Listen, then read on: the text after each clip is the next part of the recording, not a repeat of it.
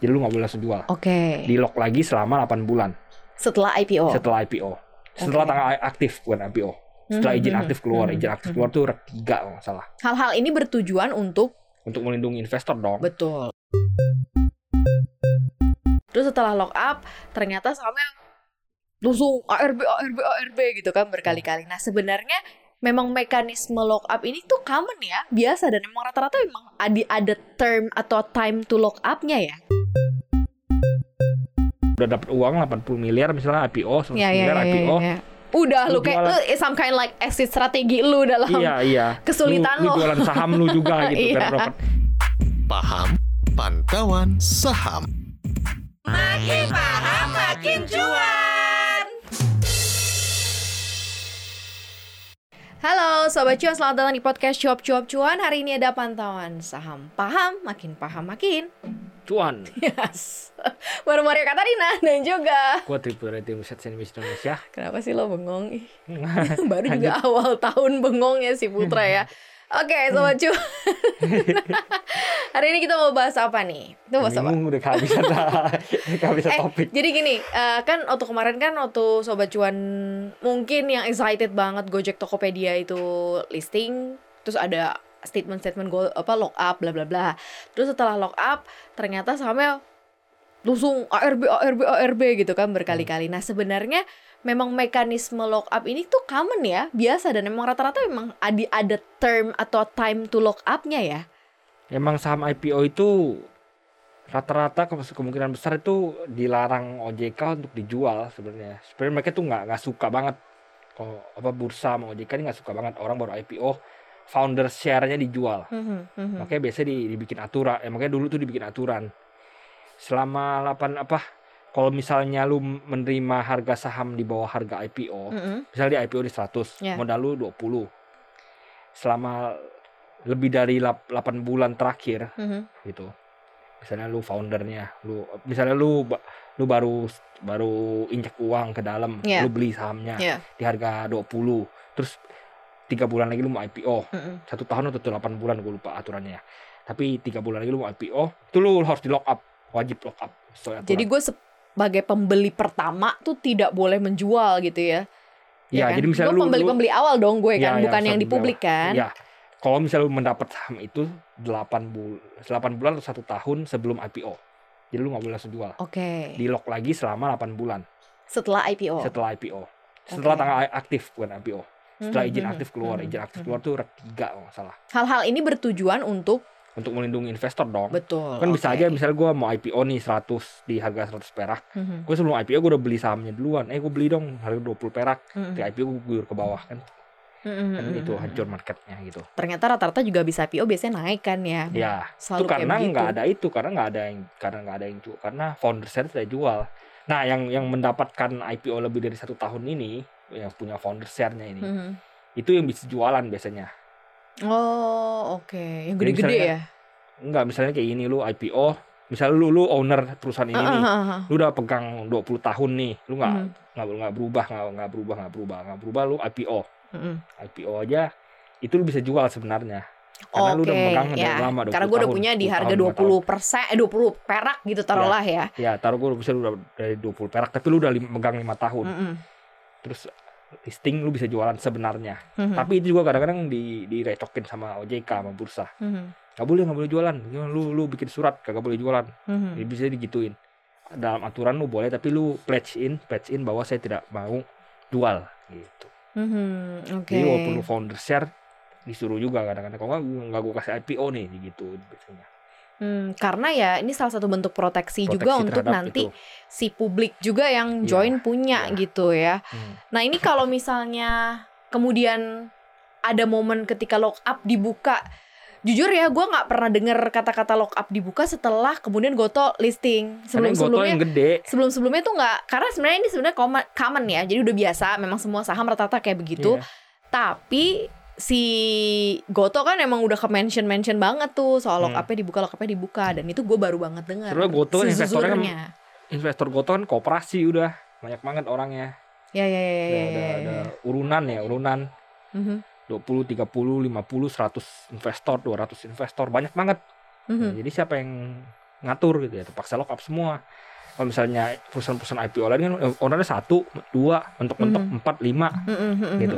Jadi ya gampang lihatnya gitu. Selain Goto kan yang banyak banget. Berarti ada perlunya juga ya investor sebelum beli kemudian di pasar uh, secondary itu ngelihat juga ya, ini pemiliknya berapa banyak ya, lu, lu, orang dan di lock atau enggak. Lu cek di prospektus. Kalau berarti ada keterangan atau perjanjian lo nggak boleh menjual dalam jangka waktu tertentu di surat keterangan lock up-nya di uh, hmm. apa namanya di O J K. Berarti yang kejadian di saham yang kemarin A R B berkali-kali itu begitu dibuka ya udah gitu selesai gitu ya. Ya yang kemarin jualan ketika Goto A R B berhari-hari ya orang-orang yang sebelumnya di lock up. Nggak ada ininya ya, tanggal batasnya yang beda-beda gitu. Nih lu delapan bulan nih, mungkin ada yang dua ya, tahun. Emang, gitu. Emang ada yang delapan bulan sama yang satu tahun kan. Yang founder share satu tahun nggak boleh alihkan, yang yang emang investor biasa delapan bulan. Setelah itu udah gitu, bebas ya. Setelah itu ya udah bebas. Apa sih pelajaran yang bisa kita ambil gitu dengan dengan lock up ini? Kalau misalnya di bursa luar tuh kayak gimana sih? Apa sama juga kayak gini, Put? Oh, di bursa luar saham yang dilistingkan yang bisa dijual. Jadi oh, selalu melistingkan saham, melistingkan saham founder share, founder share bisa dijual hari pertama. Makanya kalau di di bursa luar itu tuh I P O jalan banget, langsung terbang, mm-mm, langsung longsor adanya. Gitu. Karena ternyata semua udah jual ya, malahan ya. Yang dapat modal bawah boleh jualan gitu. Malah lebih bah- malah lebih kacau ya sebenarnya ya, kalau di luar enggak, lebih lebih pertarungannya bukan pertarungannya maksudnya lebih lebih ketat. Tapi juga. Tapi bisa dijual yang dilistingkan doang. Jadi lu bisa lihat oh ini misalnya dilistingkan cuman misalnya di I P O satu juta lembar, dia listingnya satu juta lembar doang. Founder share enggak bisa dijual. Hmm, gitu. Ada ini enggak sih kayak mekanisme yang harus kita pelajari as an investor? Kalau kayak sekarang kan mereka ya udah tinggal menunggu harapan. Waktu itu kita sempat bahas ya. Siapa juga nih angel investornya kira-kira yang bakal menolong Goto hmm. gitu ya. Salah satunya kan Goto ini kan emang katanya rumornya kan mau dual listing di U S, tuh dapat duit lagi nanti. Nah, oh, ini kesalahan iya, si Goto iya, dual iya. listing ini. Mereka cuma bisa misalnya listingkan sepuluh persen. Mm-hmm. Yang bisa diperdagangkan di U S itu cuma sepuluh persen itu doang. Ya gitu. ya ya ya. Jadi enggak ya, bisa ya, lu ya. cross-crossin ke sana, enggak bisa. Ini juga berkaitan kayak kenapa ada mekanisme lock up ini? Ini berkaitan juga karena banyak banget perusahaan-perusahaan yang listing dan banyak banget tujuannya sih. Ada yang mungkin untuk buka usaha baru, ada yang buat bayar utang gitu ya. Istilahnya tuh kayak apa namanya, memperluas bisnis maksudnya. Terus ada juga yang buat bayar utang. Makanya perlu ada lock up supaya nggak nggak investornya tuh nggak langsung ngedrop gini gitu. Gini sebenarnya duitnya. Gini lock up itu kan kalau di Indonesia ya tujuannya seperti ini. Lu kan I P O. Tujuannya kan nyari duit dari masyarakat supaya lu ngembangin usaha. Harapannya, harapannya rata-rata begitu, gitu tapi kan? Kita nggak tahu tujuan tapi, tapi dibalakan ya, itu. Ya itu tujuannya, berarti kalau tujuannya yang di encourage sama bursa kan kayak gitu, ya supaya lu jangan buang uangnya malah mm-hmm. malah dibuang ke pasar saham lu, mm-hmm. tuj- malah lu exit kabur gitu, lu udah dapat uang delapan puluh miliar misalnya I P O, seratus yeah, miliar yeah, I P O. Yeah, yeah. Udah lu, lu kayak jualan, lu some kind like exit strategi lu dalam iya, iya. kesulitan lu, lu. Lu jualan saham lu juga gitu iya. kan. Lu kesel uangnya seratus miliar kan, uang seratus miliar kan masuk ke company. Mm-hmm. Bukan masuk ke Gojek. Kalau lu jual saham kan uangnya masuk ke Gojek. Mm-hmm. Gitu. Mm-hmm. Tujuannya itu gitu, yeah. harapannya itu. Tapi kan kita enggak pernah tahu ya karena yang di-mention adalah untuk bisa ngembangin bisnis tapi ternyata di belakangnya itu ada maksud-maksud dan tujuan lain gitu. Makanya ya we never up. know. Makanya di lock up. Nah, after lock up baru banget kejadian ketika uh, Goto ini yang oke, okay, lepasnya bareng-barengan investornya hmm. maksudnya ngelepasnya. Banyak sebenarnya S B A T itu kan sampai owner apa foundernya jual sampai kosong. Sampai sembilan puluh sembilan publik. Lu cashnya udah banyak banget dari dulu. Hmm. Banyak banget saham yang sembilan puluh sembilan persen publik, sembilan puluh persen publik. Itu gara-gara sebenarnya buang-buang. Normalnya berapa persen sih yang di publik yang supaya bagusnya, yang harusnya yang supaya uh, sobat cuan juga ketika oh ternyata dia cuma share segini nih, sebagian besar masih di protect gitu. dua puluh bagus. dua puluh aja is enough ya. ya, ya enough. No more than dua puluh masih pikirin ya, saya ini empat puluh. Hati-hati. Ya harus hati-hati siapa oh, perusahaannya apa dulu kalau kayak Telkom, B N I, Mandiri, B C A hmm. itu kan gede juga publiknya. Tapi kan publiknya itu emang emang yang gede-gede yang megang hmm, gitu dan bahkan hmm, hmm. kalau lu lihat di B C A punya disclaimer itu dia bahkan bilang oh di publik ini kita juga ada megang melalui perusahaan-perusahaan lain gitu. Jadi ya maksudnya dia tuh walaupun tertulisnya enam puluh nggak cuma megang enam puluh, bisa jadi tujuh puluh delapan puluh gitu, cuman dia pegang-pegang kecil-kecil ini mereka nggak mau disclose gitu. Oh I see I see dua puluh persen dua puluh dua puluh sampai ya kalau di atas itu ya mungkin harus diperhatikan ya. Kalau publik udah lima puluh satu lu harus ketar-ketir. Tapi kalau seandainya ada kan tuh sebe- sejalan dengan waktu tiba-tiba perusahaan mem- apa namanya menerbitin lagi uh, saham hmm. baru atau menambah kapasitas publiknya lebih besar, hmm. itu perlu diwaspadain nggak? Misalnya tadinya cuma dua puluh terus nih jadi boleh jadi kepemilikan publiknya jadi tiga puluh. Justru ketika lagi jualannya, tapi udah running gitu. Nah, justru, justru ketika lagi jualannya itu lu harus takut. Contohnya kayak ini ada case ya di di Indonesia bahkan baru-baru ini. Itu perusahaan apa pegangnya sebenarnya cuma dikit ya, tiga per puluh lah katakan, per puluh lima puluh kan.